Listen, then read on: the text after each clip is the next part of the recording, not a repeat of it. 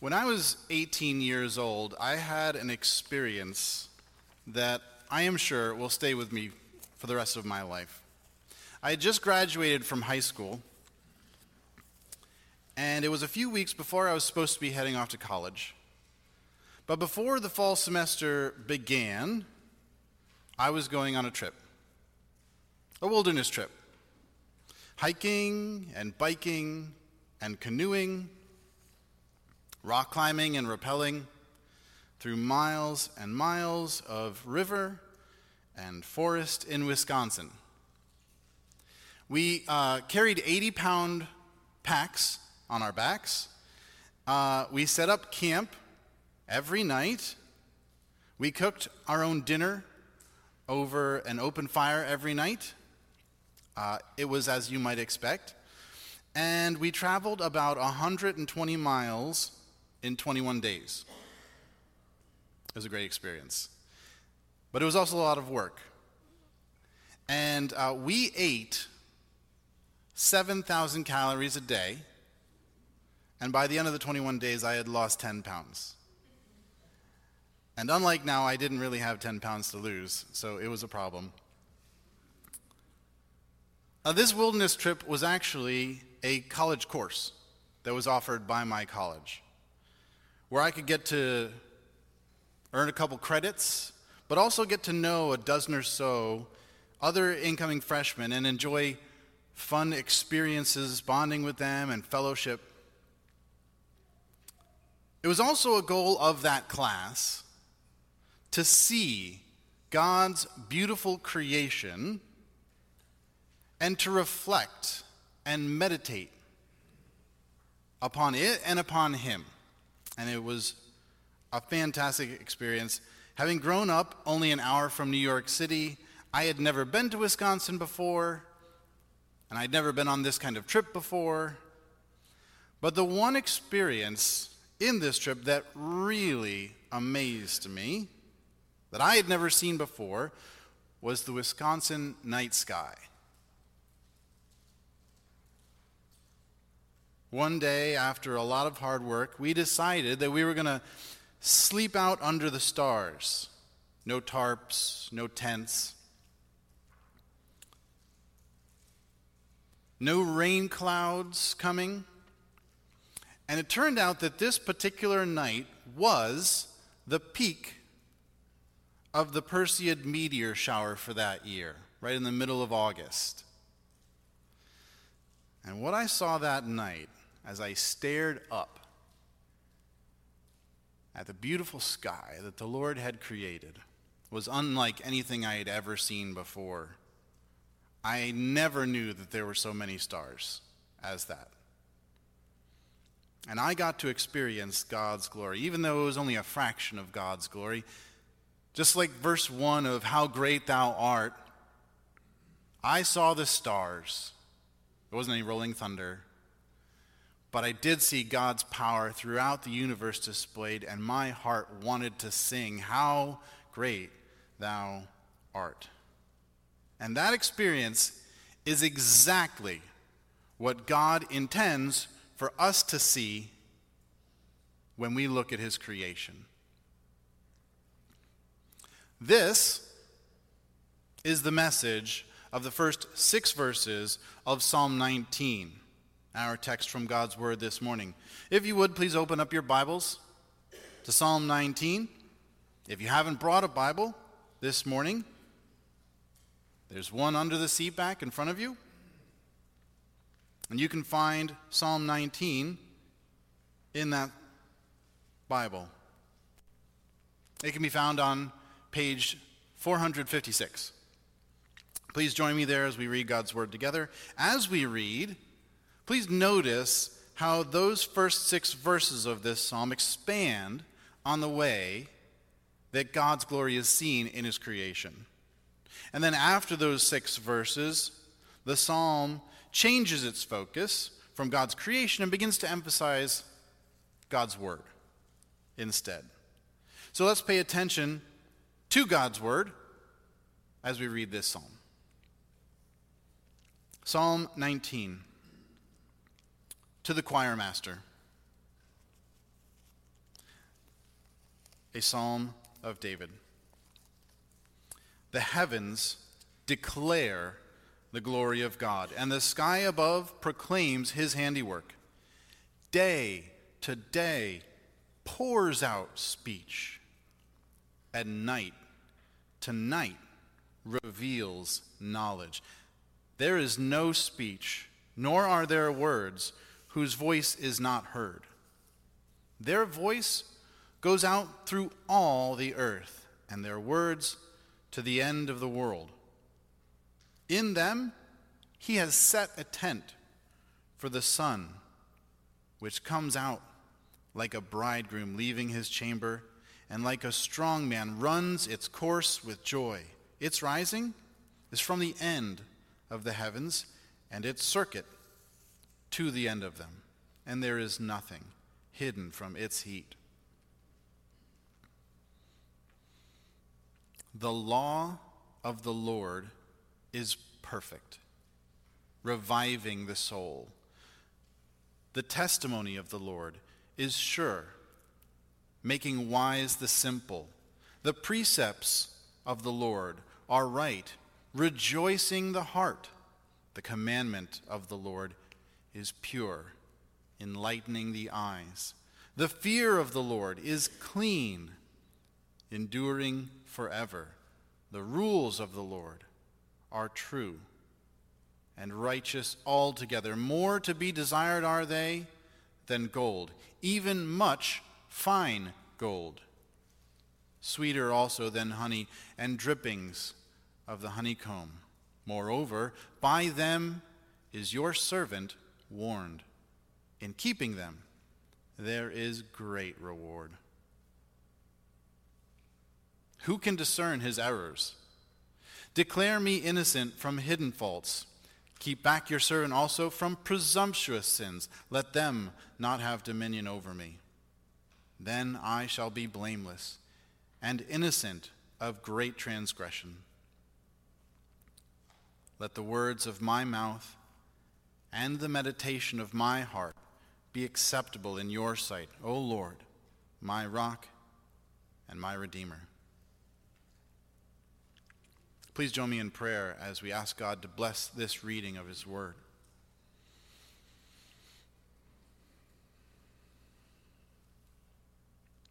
Lord, your beauty, your glory in the world around us and in this word. Lord, we pray that it would strike us anew. We ask that you would work in our hearts to help us see afresh your will and your word, that we might see you in your word. We ask you to work by your Holy Spirit for the kingdom of Jesus Christ and for his honor and glory. We ask it in his name. Amen. Amen. One of the nice things about Psalm 19 is that its organization is fairly straightforward. The song has three different sections, focus on three different truths. Verses 1 through 6 focus on God's creation, the created world around us, and particularly the heavens. And then, in section 2, verses 7 through 11 focus on God's word. Finally, section 3, in verses 12 through 14, close this psalm with the author's reflection on his own desire to live rightly before the Lord. So let's start with section 1, these first 6 verses. The heading of the psalm tells us two things about it. Number one, that it was written by David. And number two, that it was designed to be sung in worship, to be performed by the choir of Levites that was led by the choir master. And verse 1 is a summary statement. Verse 1 is what David wants to tell us about this first section, namely, the heavens declare the glory of God. This is the first point that David wants to make, that the heavens declare the glory of God. And those next 5 verses expand on that idea and explain it further. But what is the glory of God? What does that phrase, the glory of God, mean? And how can the heavens declare it? The word glory is somewhat familiar in English, and we might have some idea of what it means. But the Hebrew word is a little different, slightly. The Hebrew word for glory more literally means something like heaviness or weight. To say that something has glory is to say that it has weightiness, that it has gravity, that it has significance and importance, a kind of greatness. So when verse 1 says, the heavens declare the glory of God, it means that God's weightiness, his significance, is on display when we look at the sky. Have you ever felt that way before when you looked at the sky? That in the sky there's this message for you to consider about God's greatness? If you haven't, I just want to let you know that's what David wants you to see when you look at the sky. And as you read this psalm, but it begs the question, how does the sky, how do the heavens declare God's glory? How do they proclaim the weightiness and significance and greatness of God? The answer is, the skies tell us about him. When we look at the heavens, we not only see their beauty and their glory, we see God's beauty and God's glory. Romans 1, 19-20 puts it this way about what the created world can tell us about God. Romans 1, 19-20 says, what can be known about God is plain to mankind because God has shown it to them. For his invisible attributes, namely his eternal power and divine nature, have been clearly perceived ever since the creation of the world in the things that have been made. And so when you look at the sky, I want you to think to yourself, this is a proclamation. It's an announcement of God's eternal power and divine nature, just by looking at God's creation. There's a reason why the movements of the sun and the moon, the progression of the seasons from spring to summer to fall to winter, predictably, even annular solar eclipses, like the one we had yesterday, are all perfectly predictable, and not just perfectly predictable like a week out. The things that we see in the sky are predictable thousands of years into the future. And they want to tell you God is a God of order. When you look up there and see a universe that's billions of light years across, filled with billions of swirling galaxies, in each of which is billions of stars, that's a proclamation that our God is a God of power and greatness. When you see that the sun faithfully rises and sets every day at its appointed times, the sky wants you to know the creator of it is a God of consistency and faithfulness. Scripture says that these realities ought to be apparent to anyone who looks at the world around us. I'm a Latin teacher, and I love Latin and the Roman world. The famous Roman statesman and philosopher Cicero spoke about what we can know when we look at the universe. He's a pagan, but even pagans can see clearly what God has proclaimed in his heavens. This is what he says in his book, On the Nature of the Gods. Wouldn't necessarily recommend it for good theology, but let's hear what he has to say. He wrote, "When you look at a picture or a statue, you recognize that it's a work of art. When you follow from afar the course of a ship upon the sea, you don't question that its movement is guided by a skilled intelligence. When you see a sundial or a water clock," it was a thing, "you see that it tells the time by design and not by chance.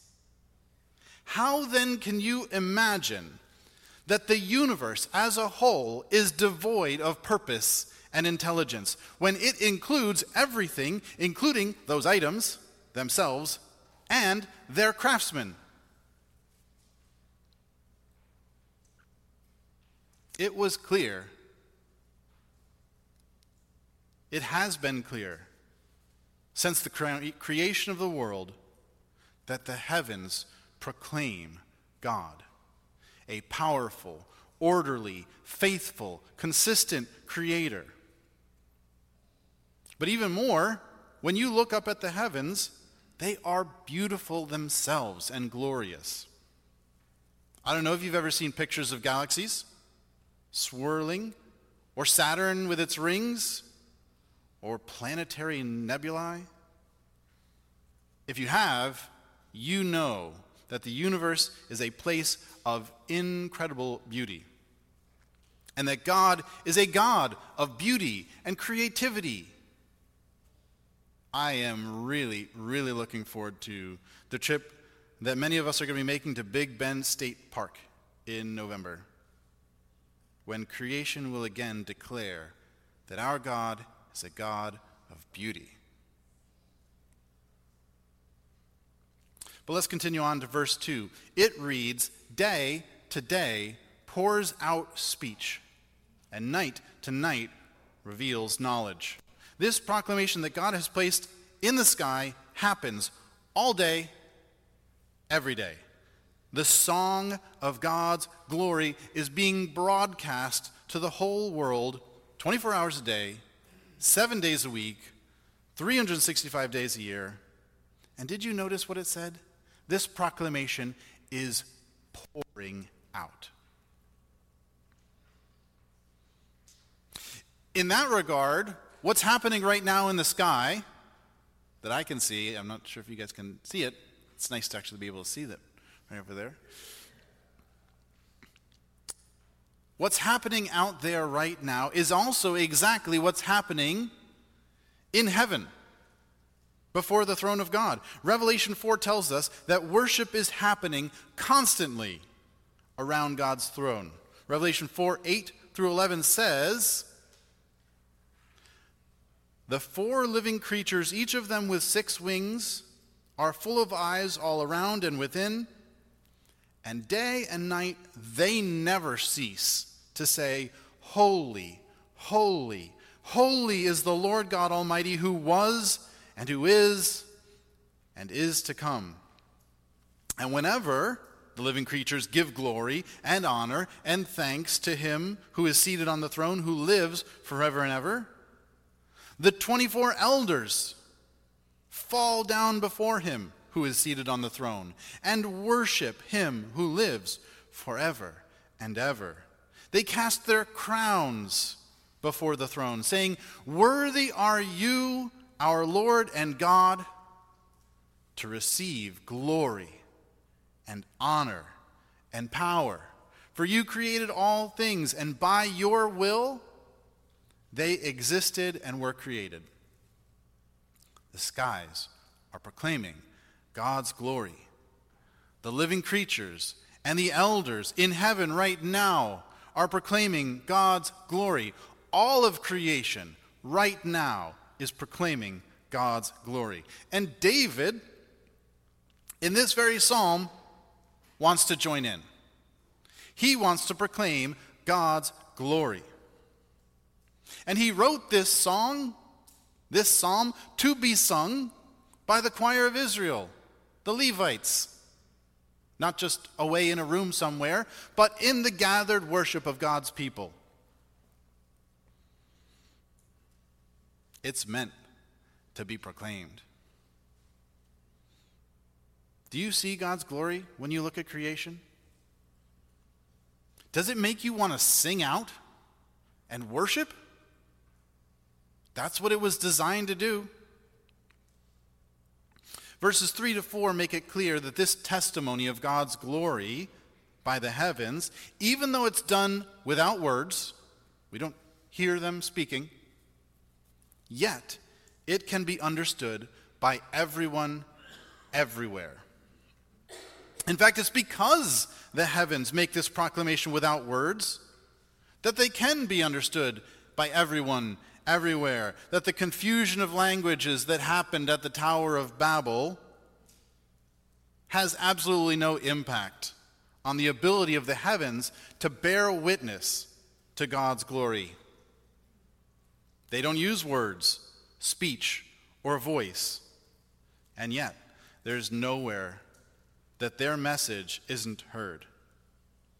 But at the same time, because these proclamations don't happen with words, because they're silent, it can be easy for those who aren't paying attention to miss them. Have you ever noticed how oblivious people can be to what's going on right around them? I remember riding the subway in New York City in my younger years, and it always amazed me, the focus, the attention of those people on that subway to what they were thinking about and not at all to what was happening around them. You could have a man playing a saxophone walking through the subway aisle. Or you could have an altercation between a number of loud people shouting. It didn't matter. Hardly anyone looked up from their phones or their newspapers to see what was going on around them. Have you ever been like that? Just oblivious to what was going on around you? It can be dangerous to be so focused on what you are paying attention to, because you may miss what God is trying to say to you, to the glory being called out throughout our creation. At the end of verse 4, David leaves this discussion of the heavens more broadly and focuses in on one part of the heavens that declare God's glory, namely the sun. Verses 4 to 6 speak more particularly about the way in which the sun itself is a picture of God and is a proclamation about God's nature, his character, and his glory. These verses include two descriptions and depictions of the sun that act as pictures of God's glory. The first depiction is of the sun as a bridegroom, and the second is of the sun as a strong man. In this first picture that we see in verses 4 and 5, David uses a common biblical picture of the heavens as a tent or a canopy. That God stretched out the heavens as a canopy, and in this canopy, God has established a path for the sun to go on the inside, as if it's going across the roof of this tent as it crosses the sky. And David says that the sun comes out like a bridegroom leaving his chamber. This chamber could refer to two different things. It either refers to the home where the bridegroom lives as he comes out from his home to meet his bride for the marriage ceremony. Or it could possibly refer to the covered pavilion under which Jewish weddings were performed. I'm not sure if you've ever seen a Jewish wedding, but it'll usually have this sort of covered little pavilion, maybe with some gauzy fabric over it, and the bride and the groom and the rabbi stand underneath it to perform the wedding. Now, whether it's the bridegroom coming from his home to meet the bride, coming out from his chamber in that way, or whether it's coming out from this chamber where he just got married and coming out from there with his bride, you don't really have to imagine very much what this picture paints. You probably don't need to ask Jaron to tell you what a bridegroom would feel like in this situation.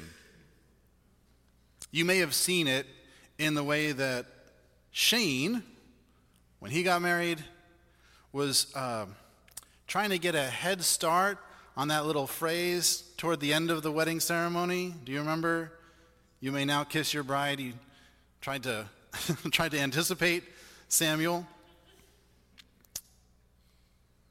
As this bridegroom is coming out from his home to meet his bride to be married, or as he's coming out from the wedding ceremony with his bride to begin the marriage celebration, the marriage feast that would have happened afterward, any married man in this room could tell you that such a man comes out with joy. He is beaming. He is excited. He is eager. In either case, he is attended. He doesn't come out alone. He's attended by family and by friends, and it is a moment of public notice. This is something important, and I want to do it in public. I want everybody to know about it. It is a community event. And in the same way, as the sun comes out from below the horizon and begins its transit across the sky, it is doing what it was made for. It is fulfilling its purpose, and it is beaming. It is bearing witness to God's glory, to his power, to his life-giving nature, to his faithfulness and constancy. This proclamation is intended for the whole community, for the entire population of mankind. Verse 6 is very clear. The sun moves from one end of the sky to the other, and there is nothing that escapes its influence and its impact. The second picture, this illustration of the sun, is that of a strong man. This is probably not a weightlifter or a marathon runner. In the Old Testament, David had mighty men. And this is a picture of a warrior. Verse 6 describes this warrior, the sun, marching out along his course, undeterred by any obstacle or distraction that might get in his way. And as a mighty man, he is eager, even joyful, to charge ahead on the path set before him. When verse 6 says that there is nothing hidden from its heat, the analogy probably has a double meaning, drawing on both illustrations. On the one hand, the sun's heat has a positive impact on the world. It produces warmth and life and is a blessing to mankind. But on the other hand, the sun's heat and its constant presence and proclamation to mankind from the heavens also means that its heat has the potential to burn and to act as a mighty man, much like David's mighty men, along the path of God's watchful care over the world, and even of his judgment. In this respect, the proclamation of God's glory that's made by the sun is only ignored at the peril of those who are oblivious to it. So David wants to paint in these first 6 verses the way in which God's glory is encountered in the sky, in creation. But as he moves on to verses 7 to 11, the second section, he wants to shift his emphasis from creation to God's word. David's second point in this psalm is that Scripture, God's word to mankind, also similarly reflects God's glory, his character, and his nature. Or to put it simply, Scripture also declares the glory of God. David spends verses 7 through 11 speaking eloquently about the goodness of God's word. He uses a grammatical formula to craft 6 parallel claims about God's word. Listen to the parallel structure. The law of the Lord is perfect, reviving the soul. The testimony of the Lord is sure, making wise the simple. The precepts of the Lord are right, rejoicing the heart. The commandment of the Lord is pure, enlightening the eyes. The fear of the Lord is clean, enduring forever. The rules of the Lord are true and righteous altogether. Much like the psalmist in Psalm 119, David uses a number of different terms, but he does so in order to emphasize that he's talking about all of God's word, all of Scripture. These terms are synonyms, and they emphasize different aspects of God's word, but they also overlap one another. The law of the Lord, the Torah of God, doesn't just refer to the laws that we find in the Old Testament. Sometimes it's used to refer to the first 5 books of the Old Testament. Sometimes it's used to refer to the entire Old Testament. Similarly, the entire Old Testament is a testimony to the Lord. It is a witness to who he is and to how he has interacted with mankind. And so understood together, these 6 terms all proclaim that God's word is perfect. All of it is right. All of it is able to make wise the simple. And all of it endures forever. An interesting contrast between verses 1 to 6 and verses 7 to 11 is the use of God's name. The first section, about creation, only refers to the more general term, God, while verses 7 through 11 repeat 6 times this name of God, the Lord, the personal name of God, revealed to Moses in Exodus 3, the name by which he wanted to be known by his people.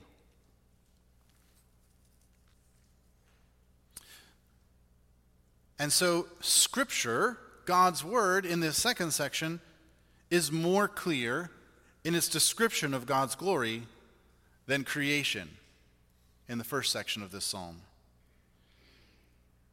Creation speaks of God's glory, but Scripture speaks of God's glory in greater detail and depth.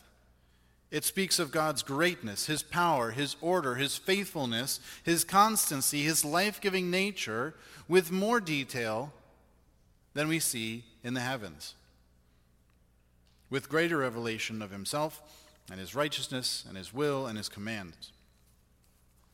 And so this second section of the psalm portrays a closer knowledge of the Lord and a clearer proclamation of his glory. And these truths in verses 7 through 11 can generally be broken down into 2 categories.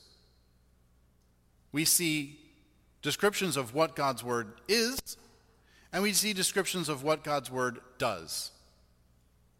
What God's word is and what it does. As to what the word of God is, we read that God's word is perfect, blameless, sure, right, clean, true, enduring forever, and altogether righteous. It's my hope as we consider these attributes that you hear echoes of the congregational reading that we read this morning. In that reading, we've already proclaimed that Scripture is a perfect treasure of heavenly instruction, that it is true without any mixture of error, and that it is the supreme standard by which all human conduct, creeds, and opinions should be tried. We've also affirmed in this reading that Scripture has God for its author. And this is why, just as creation reflects its maker, so also Scripture reflects its author, who is perfect, blameless, sure, right, clean, true, enduring forever, and altogether righteous. This is what Scripture is because this is what God is. God's word isn't just excellent. It points us to the God who is perfectly excellent. That's what these verses say about what Scripture is. But these verses also tell us about what Scripture does, its impact on those who come to it and who rely on it. So let's take a moment to consider what these verses say about the impact of Scripture on those who entrust themselves to it. Verse 7 tells us that God's word revives the soul. We tend to think of the word revives as a description of refreshment, and it is. But this English word and the Hebrew word that it translates speak about much more than just refreshment. To revive someone is to bring them back from death to life. And this is the connotation of this word here as well. Scripture has the power to cause new life to spring up in people.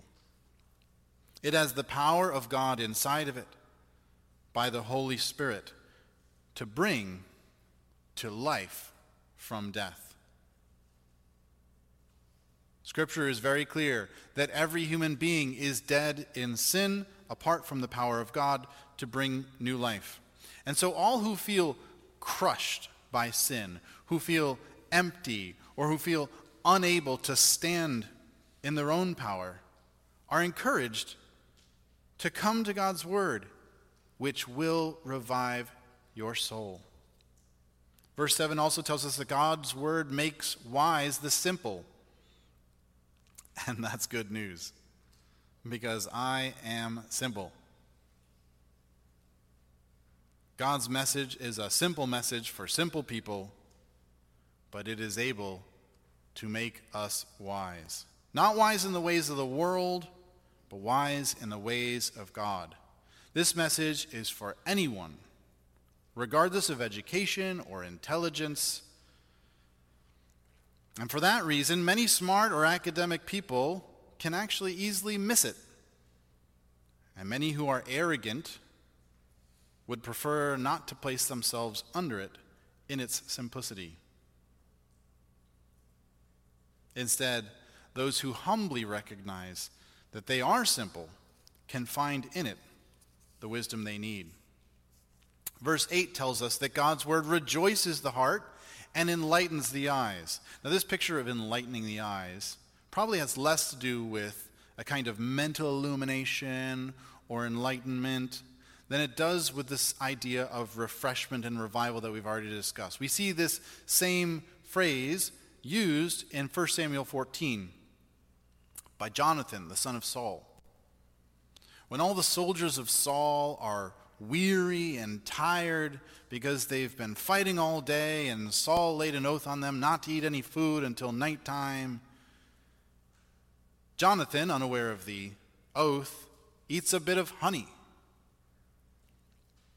And he says that when he tasted the honey, his eyes were brightened. He was refreshed. He was revived. He was given strength. The honey gave him energy. And in the same way, God's word can find us when we are tired and weary, and can be a source of refreshment and new strength for us. And this verse also tells us that God's word can rejoice our hearts. So let me ask us, when you are weary and tired, do you recognize that Scripture is the place of God's refreshment for you? That Scripture can bring you joy beyond what you can revive on your own? Or do you act sometimes or think that reading Scripture feels like a further burden or an extra weariness? If that's how you feel about Scripture, I just want to let you know you are not seeing Scripture as it was designed to be seen. And we all can pray to the Lord that He would refresh us with His word. Verse 10 continues this picture of the sweetness of honey. It says that Scripture is sweeter also than honey and drippings of the honeycomb. It also says that you ought to desire it more than gold, even much fine gold. There are a lot of people who desire gold, who see money as the thing that will fulfill their craving or give them joy or strength in their toil and weariness. This song was written by David, a man who had a good amount of gold and probably a lot of good food as well. And yet he knows, even better than I do, that those things are not what will bring satisfaction. He knows, if I want to be satisfied, I must go to God. There's one final note worth mentioning at the end of this second section. David tells us two things that God's word can do for us. Verse 11 says that God's word can give us a great reward, and it can also warn us, that it warns us when we're about to make a mistake. In the same way that the sun can offer a positive blessing of life and warmth, and that the sun also offers a warning of the heat of God's judgment, so in the same way, God's word offers the promise of great reward and also great warning. So let's all take David's encouragement and warning to heart, that we should flee to Scripture when we are tired, to receive His blessing, and that to neglect that Scripture and the warning in it is to put ourselves in a place of danger. In this final section in verses 12 through 14, David brings a description of his response to encountering God's glory in the heavens and encountering God's glory in God's word. In light of that encounter, David clarifies that his response is to consider the righteousness, the faithfulness of God, and the warning that he would rightly take to himself. So he responds to that warning and to God's righteousness by a recognition of his own sinfulness. Verse 12 asks the question, who can discern his own errors? He sees God's righteousness, and he takes seriously this warning against his own sinfulness. And David understands the truth that we also see in Jeremiah 17, verses 9 to 10. Jeremiah 17 says, "The heart is deceitful above all things and desperately wicked. Who can know it?" David knows that truth, and he asks, who can discern his errors? And so he finishes this psalm with three prayers. In verse 12, David prays, "Lord, declare me innocent from hidden faults." He knows my heart is deceitful. He knows of his own inadequacy. He is aware that he doesn't know his heart perfectly, but he is also aware that the Lord does. He asks the Lord to declare him innocent. But David also, in verse 13, makes a second request of the Lord. He says, "Keep back your servant also from presumptuous sins." Presumptuous sins are intentional sins, sins that you do knowing that they are sins. There's an arrogance and a presumption and a pride to doing what you know is wrong. And David knows that he needs the Lord to keep him back from presumptuous sins so that they will not have dominion over him. Sin can have dominion over you.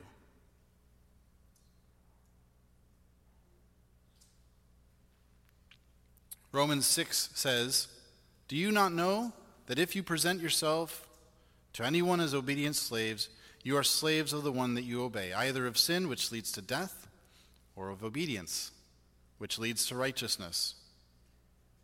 Brothers and sisters, do not offer yourselves to sin and to lawlessness. It will have dominion over you. But present yourselves as slaves to righteousness, leading to sanctification." To be declared innocent of hidden faults, to be freed from the power of sin in his life. In response to his encounter with the glory of God, he wants to join the great chorus of those declaring God's praise. The heavens and the heavenly hosts, the living creatures and the elders, and all creation. He wants to join them in a declaration of praise and glory to God. In his final prayer in verse 14, he asks God that his words, even his meditations, his thoughts, would be acceptable in God's sight.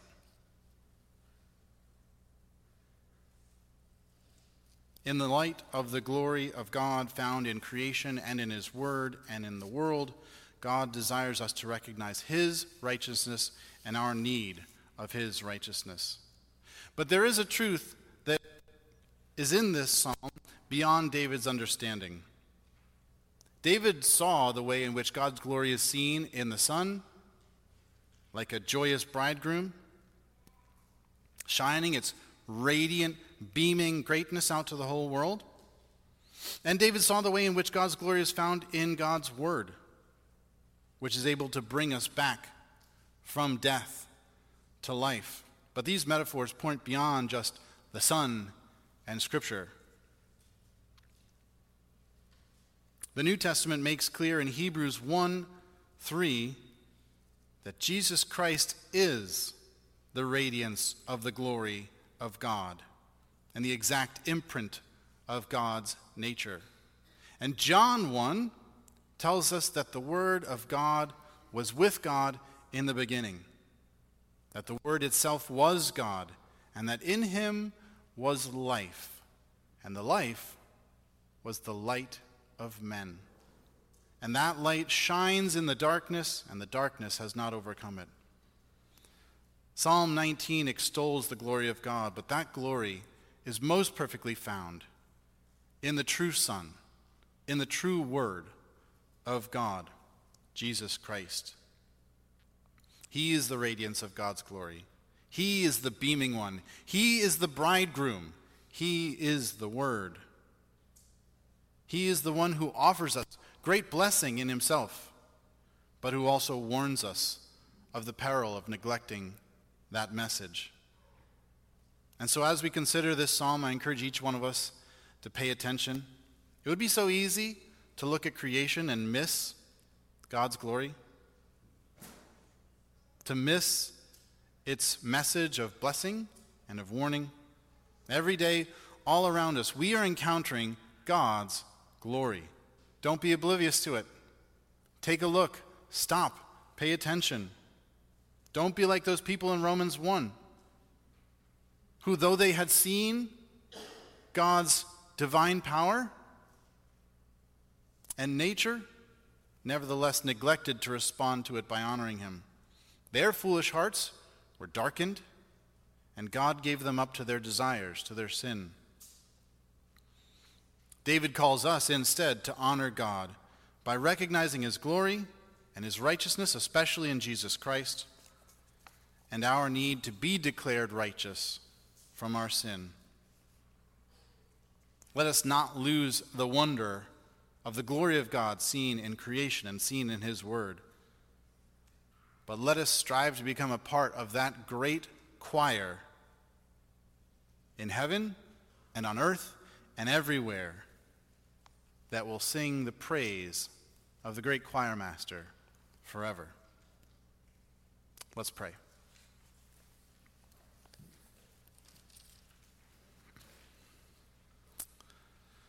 Lord, thank you.